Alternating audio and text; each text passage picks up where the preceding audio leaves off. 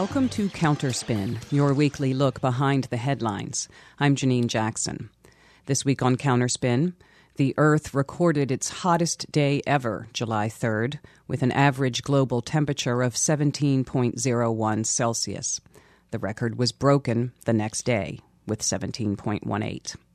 Common Dreams Jake Johnson collected international response, including a British scientist calling it a death sentence for people and ecosystems. The same day, Johnson reported IMF estimates that world governments dished out nearly $6 trillion in fossil fuel subsidies in 2020, and those giveaways are expected to grow. At Truthout, Victoria Law wrote about extreme heat's impact on the incarcerated, including people in their 30s dropping dead in prisons with inadequate cooling systems. One source described his cell no air gets in and no air escapes. Public Citizen points to House Appropriations Republicans larding spending bills with poison pill riders that fuel the crisis and block alternatives. And a database from the new climate group F minus reveals how many state lobbyists hired by environmental groups also lobby for fossil fuel companies, entrenching those lobbyists in state capitals with a veneer of respectability, even as public opinion of fossil fuels plummets. Orange skies burning over many parts of the U.S. may not be the rocket's red glare, but they're signs of war nonetheless. The battle is less well understood as a fight between humans and climate change as one between those who want to forcefully mitigate disastrous impacts and those who want them to continue, for the simple reason that it's making them rich. There is no way to fight climate disruption without fighting climate disruptors. This week on the show. Emily Sanders watched appalled as CNN's Andrew Ross Sorkin interviewed Chevron's Mike Wirth recently, leading her to write How Not to Interview an Oil CEO for ExxonKnews. She's editorial lead at the Center for Climate Integrity. We'll ask her about that. And when media illustrate pushback against the fossil fuel industry, it generally looks like activists with signs. But there are myriad points of resistance at different levels of community, offering multiple ways forward, but all of them in the same direction. In 2021, HuffPost reporter Alexander Kaufman discussed attempts of local representatives to have a say in building codes and industry's reaction. Democracy Collaborative's Johanna Bozuwa joined us during 2019's California wildfires and power outages to explain the potential role of public utilities in the climate crisis. That's coming up. You're listening to Counterspin, brought to you each week by the Media Watch Group FAIR.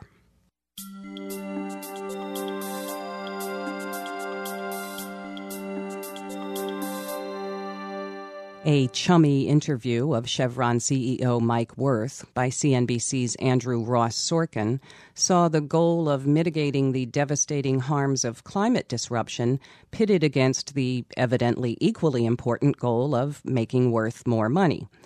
Conceding that many people around the world are desperate for an end to the fossil fuels driving the catastrophe, including supposedly Wirth himself, Sorkin added, quote, at the same time, I think it would be impossible for you not to want your business to grow. Close quote. So there's your frame the life and health of people and the planet on the one hand, endless corporate profiteering on the other. Only question is how do we balance them?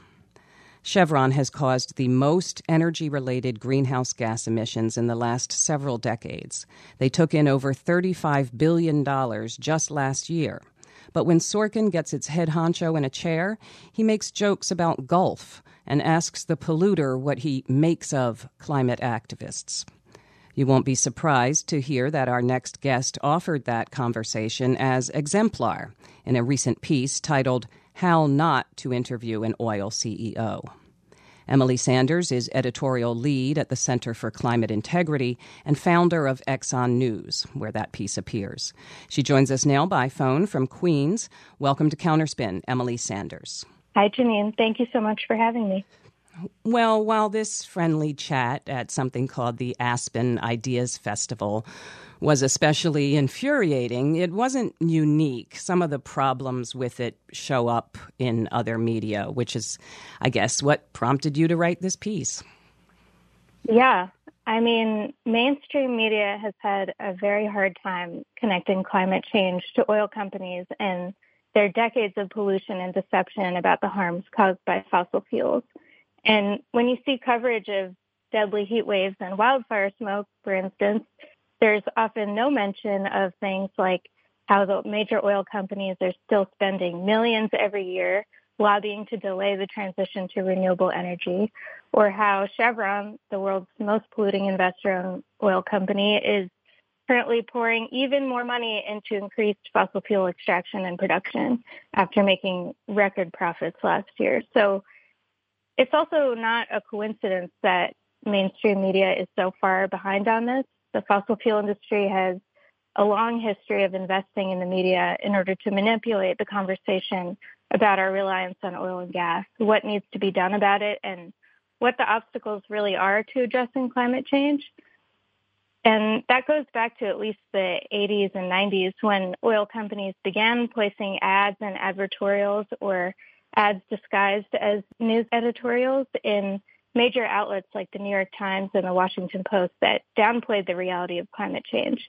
And even today, as we learned from last year's congressional investigations and hearings into the industry's disinformation, companies like Exxon, Chevron, BP, and Shell are still running advertisements that look like articles in the country's biggest news outlets promoting things like algae and so-called natural gas as climate solutions.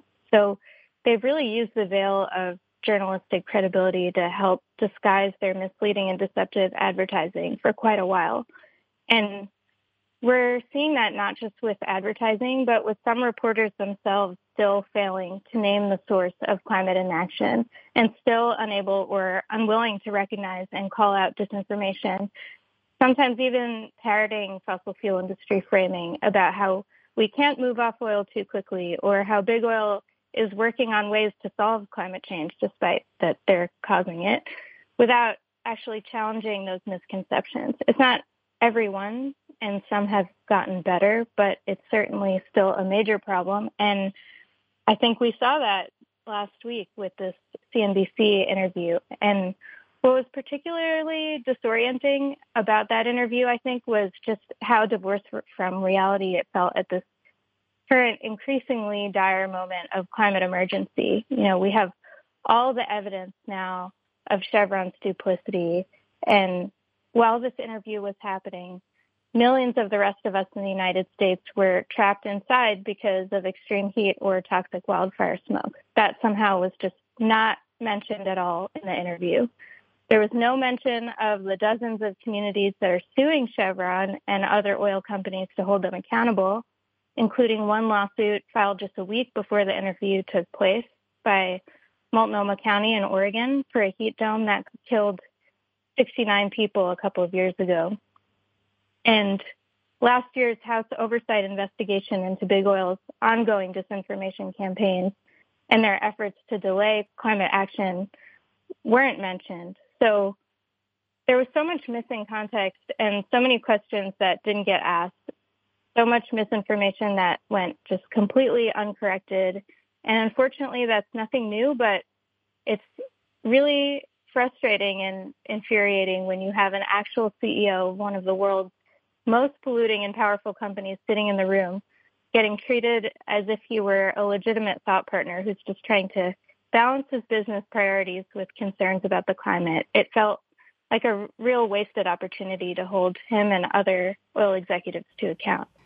And as you've outlined, we can understand reasons why that doesn't happen. You point to advertising and that long history of advertorials, and then you go even further back, and there are interlocking directorates of fossil fuel and corporate media industries. You know, they're on one another's boards. So even though we might call for hard hitting, tough, interrogative reporting, we do understand the pressures that make that um, unlikely to happen and the pressures that make it so much more comfortable to have the kind of um, jokey, you know, aren't we all in this together conversation that we saw between Sorkin and Wirth. I, I want to follow up on one point, which is that the least, well, the least and most our standards have, have dropped so far, but you would hope that when the person you're talking to straight up lies, you know, we're not talking about industry PR deception, but Wirth himself saying things that were false in this conversation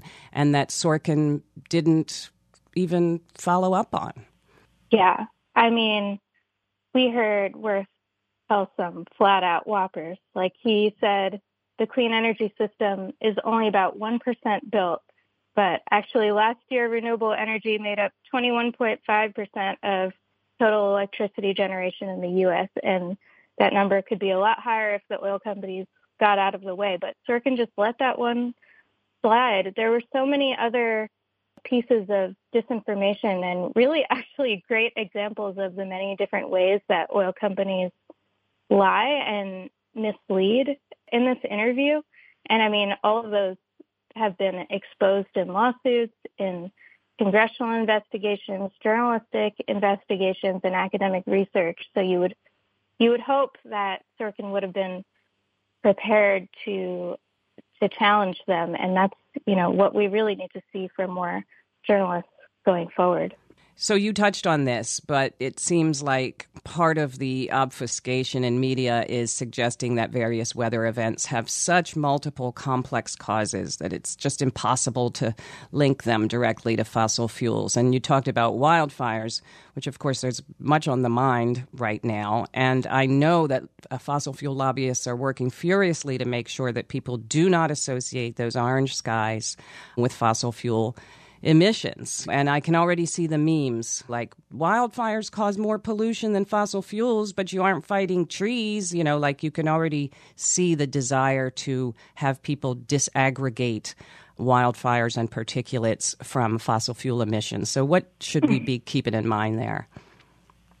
Well, there's actually a growing field of what's called attribution science, or science that's able to link specific companies' emissions to worsening patterns of extreme weather and even individual weather events. And actually, a recent study published by researchers at the Union of Concerned Scientists found that more than a third of recent wildfires in the western US and Canada can be attributed to 88 specific fossil fuel and cement manufacturing companies. So we're even seeing more and more of the climate lawsuits against big oil citing this type of research as evidence of the damage these companies knowingly caused. Like this last lawsuit in Multnomah County cited scientific studies that said the heat dome would have been virtually impossible without climate change. So these companies can say it's complicated, just like cigarette companies said you couldn't prove smoking caused cancer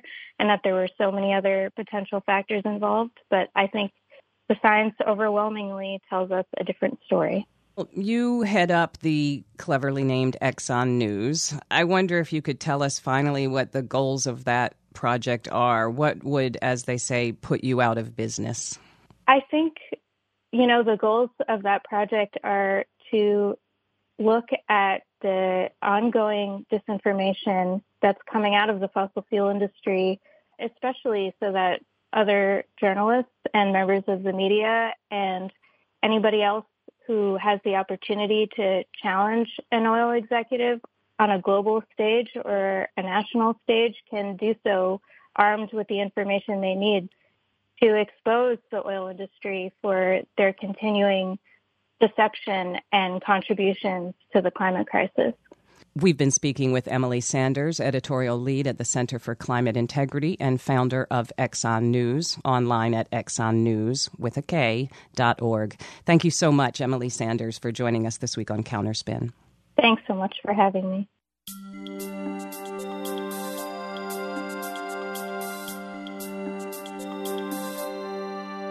We think of pipelines and coal mines as arenas of the fight over climate policy, but another battlefield rarely in the spotlight is buildings. Buildings account for 40% of all energy consumed in the U.S.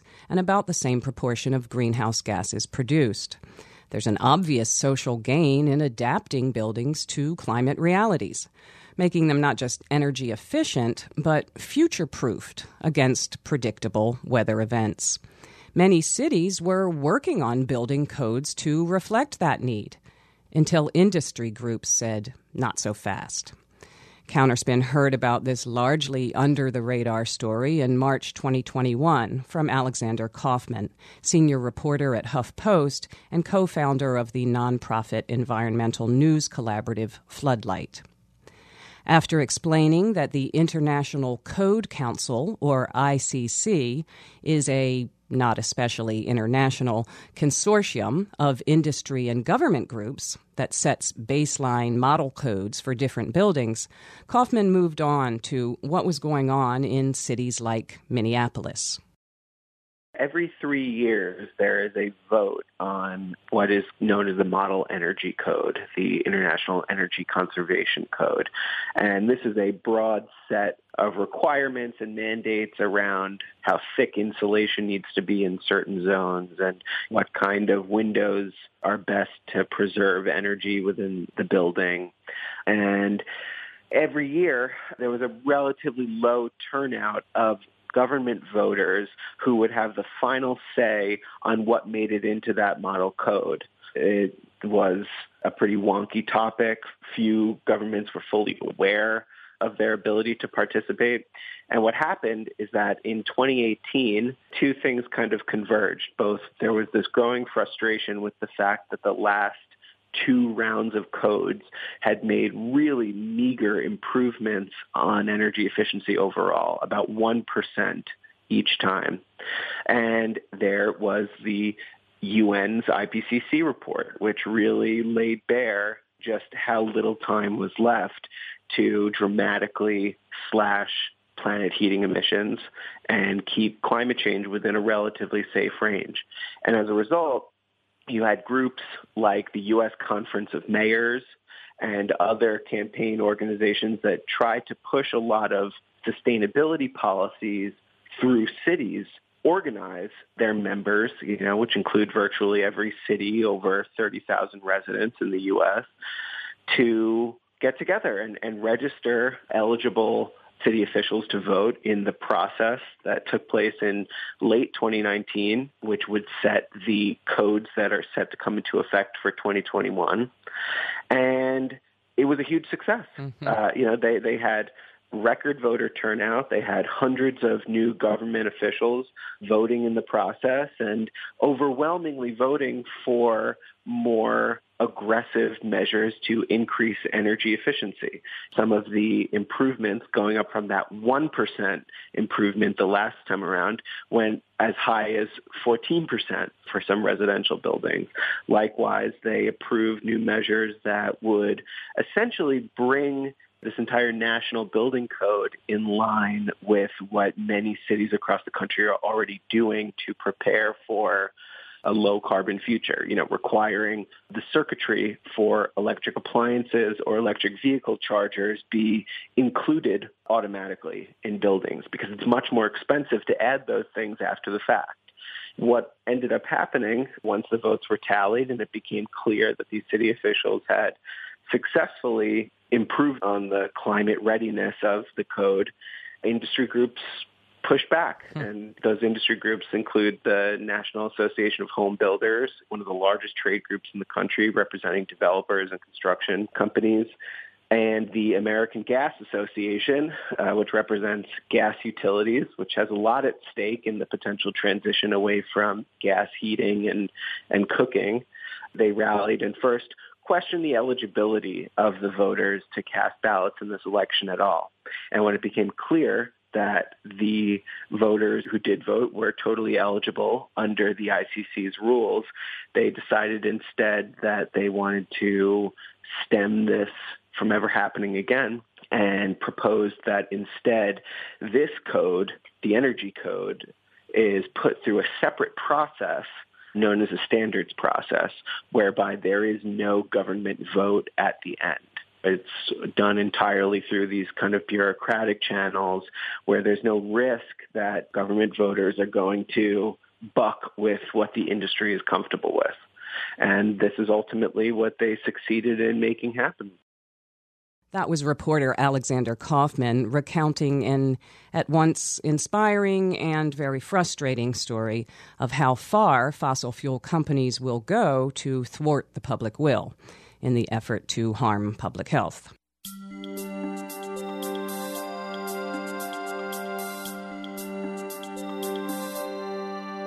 Of course, at the root, fights over responding to the climate emergency are fights over power and accountability and power. Resistance includes new visions, new models of how we run energy systems. In the fall of 2019, the word unlivable was being used to describe California in the midst of wildfires and power outages. Our guest and others saw at the core not just climate crisis, but a private utility system that's not incentivized to address it. Johanna Bozuwa, co manager of the Climate and Energy Program at the Democracy Collaborative, filled us in on some relevant history of Pacific Gas and Electric. There's a lot of history that's here in terms of PG&E not investing in its grid for so many years and really putting shareholder profits uh, ahead of the infrastructure that we now have, which has created this concept of the new normal. But it also doesn't have to be. I mean, having these power shutoffs come on again and again, Governor Newsom has even said these are incredibly not surgical. They are doing blanket shutoffs because they're afraid of liability, but they're also not providing the infrastructure that communities need to actually make it through these. So their phone lines are off. You can't get onto their website, and there's only a generator station for every county. And so that's just showing that this is not just them taking precautions. This is them severely mismanaging a situation in which people are losing their power and losing access to maybe life-sustaining medical apparatuses as well. Well, and you point to history. They aren't just any utility that is being forced to deal with climate disruption. There's more that we should know about the role they've played vis-a-vis climate change, isn't there? Oh, yes, definitely. And the Energy and Policy Institute had a really important expose. Uh, we hear a lot about Exxon knew and Shell knew on the news, uh, but utilities knew too. They were part and parcel to the climate disinformation campaigns that have happened in the past and have sowed disinformation. And PG&E was a part of that as well. So PG&E is not a good actor in this situation. They are the ones that were able to make money off of fossil fuels for so many years and stopping action on climate change for years as well. And now they are paying the price with their own infrastructure that they failed to invest in so that it was ready for the new climate that they had in part given us. Well, alternatives are not just possible, they are, as you write, waiting. So let's talk about that. Let's talk about the idea of public utilities. Yeah, absolutely. So um, I advocate that PG&E should be transitioned into public ownership because it can eliminate some of those warped incentives that are associated with monopoly investor-owned utilities that operate our energy system. And we can move towards a situation in which a public good is provided by a public service. So by moving to a public institution, we are going to have hopefully a more accountable utility whose shareholders and stockholders are us. It is the people who are living in California uh, and not the shareholders who are hundreds of miles away. You talk a lot about the media. It's been really interesting for me to look at some of the coverage that's been happening around the investors that are circling PG&E right now. They're saying, "Oh, we'll take it over." These venture capitalists like Paul Singer, who has been in bed with the Koch brothers for years, investing in anti-climate sentiments. And we see the same thing with Berkshire Hathaway, which is another major utility company that has been trying to stop distributed solar across the United States. Just the type of resiliency we need for California. But there are other options that are on the table right now, and they're in action. San Francisco just put in a bid to municipalize their area so that they could take back the grid, so that they could be in charge of their own destiny. And similarly, San Jose, one of the biggest cities that PG&E provides service to, is saying, actually, you know what we should do? We should create a cooperative utility so that it is beholden to the people of California, and we're taking over PG&E at the statewide level. Well, as we discussed when we talked about public banks on this show with Trinity Tran a few weeks ago, the word public isn't like, you know, pixie dust. It doesn't automatically make things work in a better way, but public utilities would have certain, you know, criteria about being democratized, about being decentralized, about being equitable. It's it's not just a goal, in other words, but a way to get there, and and who is involved in the process.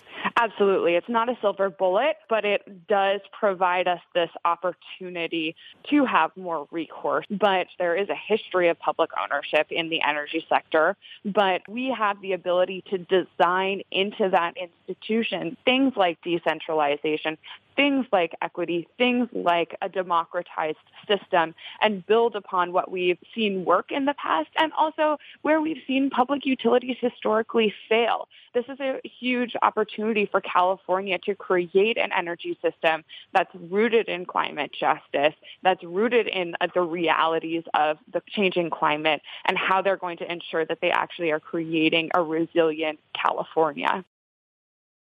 That was Johanna Bozuwa. We'll end with that idea of not only fighting climate disruptors, but visioning past them as well. We can call on news media to support that effort, but we can't wait for them.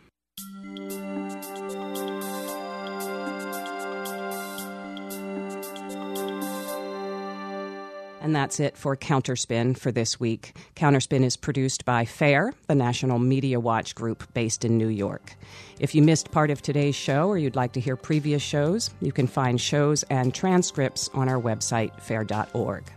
The show is engineered by Alex Noyes. I'm Janine Jackson. Thanks for listening to Counterspin.